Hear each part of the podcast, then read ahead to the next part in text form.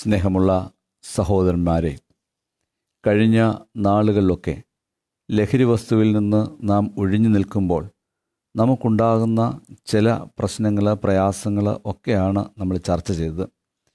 ഇന്ന് എങ്ങനെ നമ്മുടെ ആ ഒരു വിഷമത്തെ ഓവർകം ചെയ്യാം എന്നുള്ളതാണ് ഇന്നത്തെ ഈ പോഡ്കാസ്റ്റിൽ ഞാൻ ആഗ്രഹിക്കുന്നത്. ഓവർകമ്മിങ് ഗ്രീഫ് എന്നുള്ളതാണ്. നമ്മുടെ ജീവിതകാലം മുഴുവനും ലഹരി വസ്തുക്കളിൽ നിന്നും ഒഴിഞ്ഞു നിൽക്കുവാൻ നമ്മൾ ആഗ്രഹിക്കുന്നു. എന്നാൽ ഈ ചിന്ത നമ്മളെ ഭയപ്പെടുത്തുന്നുണ്ട്. എന്നെക്കൊണ്ടത് സാധിക്കുമോ? എൻ്റെ എല്ലാ സാഹചര്യങ്ങളിലും എൻ്റെ എല്ലാ മേഖലകളിലും എന്നെ സഹായിച്ചിട്ടുള്ള ഒരു സുഹൃത്തല്ലേ ലഹരി വസ്തുക്കൾ? എപ്പോഴും എൻ്റെ നല്ല സുഹൃത്തായിരുന്ന ഈ ലഹരി വസ്തു എൻ്റെ ദുഃഖത്തിൽ എനിക്ക് സന്തോഷം നൽകിയിരുന്നു. എൻ്റെ സന്തോഷത്തിൽ അതെനിക്ക് കൂടുതൽ ആഹ്ലാദകരമാക്കുവാൻ എന്നെ സഹായിച്ചിരുന്നു. എൻ്റെ എല്ലാ വികാരങ്ങളെയും നിയന്ത്രിച്ച് നിർത്തുവാൻ കഴിവുള്ള ഈ സുഹൃത്തിനെ എങ്ങനെ ഞാൻ ഒഴിവാക്കും? നമ്മുടെ അറിവില്ലായ്മ പലപ്പോഴും ഇത് വളരെയേറെ നമ്മളെ പ്രശ്നത്തിലേക്ക് നയിക്കുന്നു എന്നുള്ളതാണ് സത്യം. എന്നാൽ നമ്മൾ അറിയാതെ തന്നെ ഈ ലഹരി വസ്തുവുമായിട്ടുള്ള നമ്മുടെ ഒരു ബന്ധം ഒരദൃശ്യമായ ചങ്ങല കൊണ്ട് പൂട്ടപ്പെട്ടതുപോലെയാണ്. പ്രിയമുള്ളവരെ, നമ്മുടെ ജീവിതത്തിൽ നമ്മൾ ഒരുപക്ഷെ ഇത്രമാത്രം ചിന്തിക്കാത്ത ഒരു വിഷയമാണ് ഞാൻ അത്രമാത്രം ഇതുമായി ബന്ധപ്പെട്ടിരിക്കുന്നുവോ.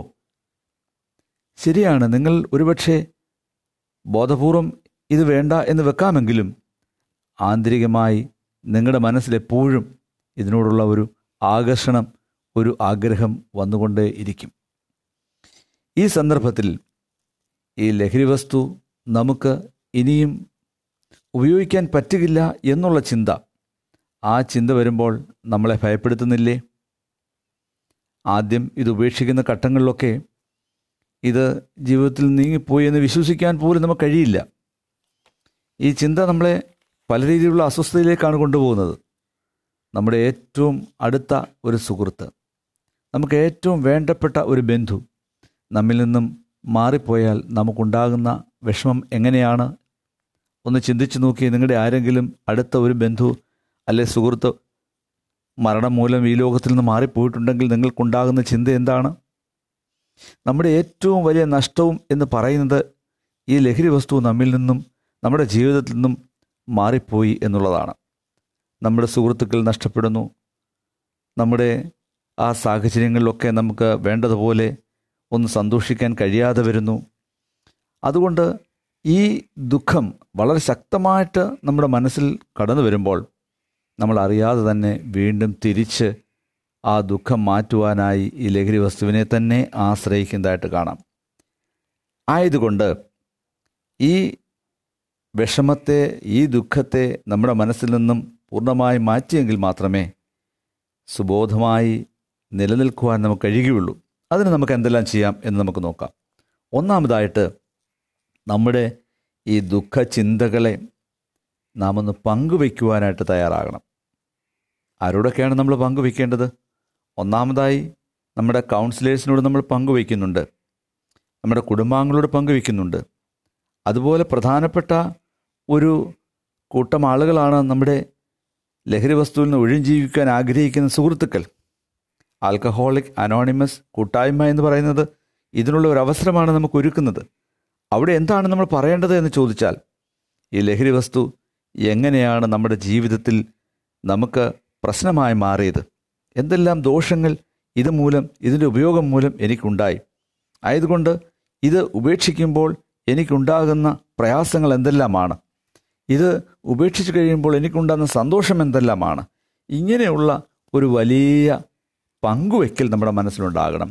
The solution for overcoming grief is to recognise it, own it, feel it to the fullest and lay it to the rest through sharing എന്നുള്ളതാണ്. Lay it to rest through sharing. പങ്കുവയ്ക്കുന്നതിലൂടെ മാത്രമേ അതിനെ പൂർണ്ണമായി മാറ്റുവാനായിട്ട് നമുക്ക് കഴിയുകയുള്ളൂ. നമ്മുടെ ജീവിതത്തിൽ ഈ ലഹരി വസ്തു മാറിപ്പോകുന്നു എന്നുള്ളത് നമ്മളെ ദുഃഖിപ്പിക്കുമ്പോൾ ആ ദുഃഖം പങ്കുവയ്ക്കുവാൻ നമ്മൾ കഴിയുന്നുവെങ്കിൽ, പ്രിയമുള്ളവരെ, നമുക്ക് ഒരു ട്രാൻസ്ഫർമേഷൻ ഉണ്ടാവും. ആ ട്രാൻസ്ഫർമേഷൻ നമ്മുടെ ജീവിതത്തിൽ ഏറ്റവും ആവശ്യമായ ഒരു കാര്യമാണ്. 100 വർഷങ്ങൾക്ക് മുൻപ് പത്രം വായിച്ചുകൊണ്ടിരുന്ന മനുഷ്യൻ അദ്ദേഹം ചരമകോളത്തിൽ നോക്കിയപ്പോൾ അദ്ദേഹത്തിൻ്റെ പേരും ഫോട്ടോയും അവിടെ കാണുവാനായിട്ട് കഴിഞ്ഞു. അദ്ദേഹത്തിന് വളരെ പ്രയാസമുണ്ടായി. അദ്ദേഹം ആ പത്രം വായിച്ച് നോക്കിയപ്പോൾ അദ്ദേഹത്തിൻ്റെ പേരിനോട് ചേർന്ന് എഴുതിയിരിക്കുന്ന വാക്ക് ഇങ്ങനെയാണ്: ദ ഡൈനമിക് കിങ് ഡൈസ്. അതുപോലെ തന്നെ എഴുതിയിരിക്കുകയാണ്, he was the merchant of death. ഇത് കണ്ടപ്പോൾ അദ്ദേഹത്തിന് വലിയ വിഷമം തോന്നി. അദ്ദേഹം ഒരു തീരുമാനമെടുത്തു. അദ്ദേഹം തീരുമാനിച്ചതാണ്, എന്നെപ്പറ്റി ഇങ്ങനെ അറിയുവാൻ ഞാൻ ആഗ്രഹിക്കുന്നില്ല. ഞാൻ ഇന്നു മുതൽ എൻ്റെ ജീവിതത്തിൽ എൻ്റെ എല്ലാ പ്രവർത്തനങ്ങളും നന്മയിലേക്ക്, സമാധാനത്തിലേക്ക് നയിക്കും. അദ്ദേഹമാണ് ആൽഫ്രഡ് നോബൽ എന്ന് പറയുന്ന മനുഷ്യൻ. അദ്ദേഹം നോബൽ സമ്മാനം, സമാധാനത്തിന് നോബൽ സമ്മാനം ഏർപ്പെടുത്തിയ മനുഷ്യനാണ്. പ്രിയമുള്ളവരെ, നമ്മൾ മനസ്സിലാക്കണം, ഒരുപക്ഷെ പത്രത്തിൽ തെറ്റായി വന്നൊരു വാർത്തയാണ്. അദ്ദേഹത്തിൻ്റെ സഹോദരൻ മരിച്ചപ്പോൾ അദ്ദേഹത്തിൻ്റെ പേര് പത്രക്കാർ തെറ്റായിട്ട് പോയതാണ്. പക്ഷേ ആ ഒരു ചിന്ത അദ്ദേഹത്തിൻ്റെ ജീവിതത്തിൽ വലിയ മാറ്റമുണ്ടായി. ഈ ഒരു ട്രാൻസ്ഫോർമേഷൻ നമുക്കുണ്ടാകണം. നമുക്കൊരു വലിയ മാറ്റം ജീവിതത്തിലുണ്ടാകണം. ആൽഫ്രഡ് നോബൽ അദ്ദേഹത്തിൻ്റെ ജീവിതത്തെ പൂർണ്ണമായി ഒന്ന് മാറ്റിയെടുത്തതുപോലെ നമുക്കും ഒന്ന് മാറ്റിയെടുക്കാം. രണ്ടാമതായിട്ട്, make a structured practical plan എന്നുള്ളതാണ്. നമ്മുടെ ജീവിതത്തിലൊരു ചിട്ടയായ, ക്രമമായ ഒരു ജീവിതചര്യ നമ്മൾ വാർത്തെടുക്കണം. നമ്മുടെ രാവിലെ ഉണരുന്നതാണെങ്കിലും വൈകിട്ട് കിടക്കുന്നതാണെങ്കിലും ജീവിതത്തിലുള്ള വ്യായാമങ്ങളാണെങ്കിലും ഭക്ഷണമാണെങ്കിലും മറ്റുള്ള ആളുകളുമായുള്ള സൗഹൃദമാണ്, എല്ലാത്തിനും ഒരു നിഷ്ഠയും ചിട്ടയും നമുക്കുണ്ടായെങ്കിൽ തീർച്ചയായിട്ടും നമുക്ക് എപ്പോഴും നമ്മുടെ ജീവിതത്തിൽ ഒരു സന്തോഷമുണ്ടാകാനായിട്ട് കഴിയും. ജോൺ എന്ന് പറയുന്ന ഒരാളും ബിൽ എന്ന് പറയുന്ന ഒരാളും രണ്ടുപേരും തടിവെട്ടുകാരായിരുന്നു. ഇവർ രണ്ടും ഒരു കമ്പനിയിൽ ഒരേ ദിവസം ജോയിൻ ചെയ്തവരാണ്. ജോൺ പക്ഷേ 2 വർഷമായിട്ടും യാതൊരു പ്രൊമോഷനും ലഭിക്കുന്നില്ല. ബില്ലിനാണെങ്കിൽ നേരെ തിരിച്ചാണ്. അദ്ദേഹം 1 വർഷം കഴിഞ്ഞപ്പോൾ പെട്ടെന്ന് അദ്ദേഹത്തിന് പ്രൊമോഷൻ ലഭിച്ചു, അദ്ദേഹത്തിന് കൂടുതൽ സമ്പാദ്യം ലഭിക്കുന്നു. ഇത് കണ്ടപ്പോൾ ജോണിന് അസ്വസ്ഥതയുണ്ടായി.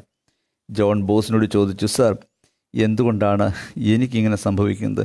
ഞാൻ 2 വർഷമായി ജോലി ചെയ്യുന്നു, പക്ഷേ എനിക്കൊരു പ്രൊമോഷൻ തരാത്ത എന്താണ് ചോദിച്ചപ്പോൾ ആ ബോസ് അദ്ദേഹത്തോട് പറഞ്ഞത്, I will give you raise if your productivity goes up. നിൻ്റെ പ്രൊഡക്ടിവിറ്റി വർദ്ധിക്കുന്നെങ്കിൽ മാത്രമേ ഒരു ഹൈക്ക് നിനക്ക് തരാൻ പറ്റുകയുള്ളൂ. ജോൺ തിരിച്ചുപോയി. അവന് വീണ്ടും കഠിനാധ്വാനം ചെയ്തു, കഠിനമായിട്ട് അധ്വാനം ചെയ്തു. പക്ഷേ യാതൊരു പ്രൊമോഷൻ ലഭിക്കാതെ വീണ്ടും അസ്വസ്ഥനായി. വീണ്ടും അദ്ദേഹം ബോസിൻ്റെ അടുത്ത് നിന്ന് പറഞ്ഞു, നീ ഒരു കാര്യം ചെയ്യും, നിൻ്റെ കൂടെ ജോയിൻ ചെയ്താണല്ലോ ബിൽ, എന്തുകൊണ്ടാണ് അദ്ദേഹത്തിന് പ്രൊമോഷൻ ലഭിക്കുന്നതെന്ന് അദ്ദേഹത്തോട് ചോദിക്കാൻ പറഞ്ഞു. ജോൺ ബില്ലിനോട് കാര്യങ്ങളൊക്കെ ചോദിച്ചു. അപ്പോൾ ബില്ല് പറഞ്ഞ ഇതാണ്, ഓരോ മരവും വെട്ടിയതിന് ശേഷം ഞാൻ അല്പം വിശ്രമിക്കും. ആ സമയത്ത് ഞാൻ എന്ത് ചെയ്യുമെന്ന് ചോദിച്ചാൽ, എൻ്റെ മഴുവിന് ഞാൻ വാത്തല കൂട്ടും. അത് നല്ല വാത്തല ഉള്ളതാക്കി തീർത്തതിന് ശേഷം ഞാൻ അടുത്ത മരം വെട്ടുവാനായിട്ട് പോകും. അങ്ങനെ എൻ്റെ ആയുധത്തെ എപ്പോഴും ഷാർപ്പൺ ചെയ്യുന്ന, എപ്പോഴും മൂർച്ച കൂട്ടുന്ന ഒരു പ്രവൃത്തി ഞാൻ ചെയ്തുകൊണ്ടിരിക്കും. ഇതാണ് നമ്മുടെ ജീവിതത്തിലും വേണ്ടത്.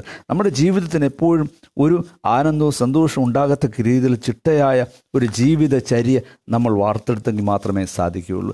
അങ്ങനെ നമ്മുടെ ജീവിതത്തെ നമ്മൾ തന്നെ ഒന്ന് നിയന്ത്രിക്കുവാനുള്ള വലിയൊരു ശക്തി നമുക്കുണ്ടാകണം. പ്രിയമുള്ളവരെ, മൂന്നാമതായിട്ട് നമ്മുടെ ജീവിതത്തിൽ നമുക്കുണ്ടാകേണ്ടത്, നമുക്ക് ഒരു സ്ട്രെങ്തനിങ് അവർ ഫാമിലി റിലേഷൻഷിപ്പ് എന്നുള്ളതാണ്.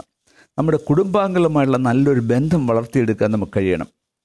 ഇപ്പോൾ നമ്മുടെ കുടുംബാംഗങ്ങളുമായിട്ടുള്ള നമ്മുടെ ബന്ധം എപ്രകാരമാണ്?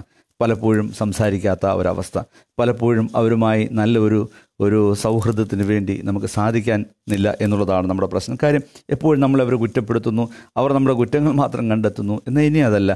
ഇനി കുറച്ചുകൂടെ നല്ല ഒരു സൗഹൃദ ബന്ധം നമ്മുടെ സംസാരത്തിൽ, നമ്മുടെ പ്രവർത്തനത്തിൽ, നമ്മുടെ ജീവിത രീതിയിലെല്ലാം മാറ്റം വരുമ്പോൾ അവർ മനസ്സിലാകും, അതെ, ഇപ്പോൾ ഇദ്ദേഹം പ്രയോജനമുള്ള ഒരു മനുഷ്യനായി തീർന്നു എന്നുള്ളത്. നാലാമതായിട്ട്, സറണ്ടർ ടു ഹൈ പവർ എന്നുള്ളതാണ്. Surrender to the high power എന്ന് പറഞ്ഞു കഴിഞ്ഞാൽ ഈശ്വരനുമായുള്ള നല്ലൊരു ബന്ധം നമുക്കുണ്ടാകുക. ഈശ്വരനുമായുള്ള നല്ല ഒരു ബന്ധത്തിലൂടെ മാത്രമേ നമ്മുടെ ജീവിതത്തിൽ ഒരു മാറ്റം ഉണ്ടാവുകയുള്ളൂ.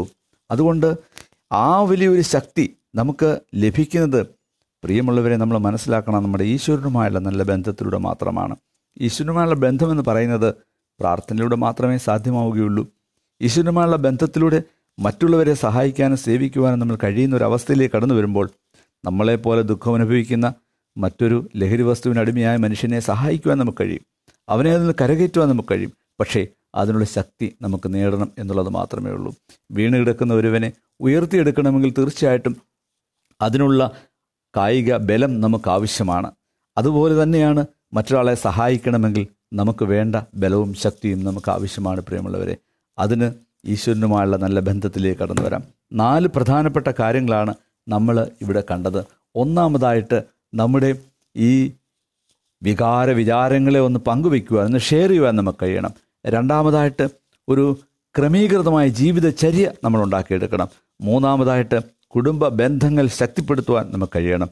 നാലാമതായിട്ട് ആ വലിയ ശക്തിക്ക് മുൻപിൽ നമ്മൾ കീഴ്പ്പെടണം, നമ്മൾ സറണ്ടർ ചെയ്യണം. ഈശ്വരനുമായുള്ള നല്ല ബന്ധം നമുക്കുണ്ടാകണം. നമ്മുടെ ജീവിതം ശുഭകരമാകട്ടെ എന്ന് പ്രാർത്ഥിക്കാം. ഈശ്വരൻ്റെ എല്ലാ അനുഗ്രഹങ്ങൾക്കുമായി പ്രാർത്ഥിച്ചുകൊണ്ട് ഇത് ഇവിടെ അവസാനിപ്പിക്കുന്നു. ഈശ്വരൻ അനുഗ്രഹിക്കട്ടെ.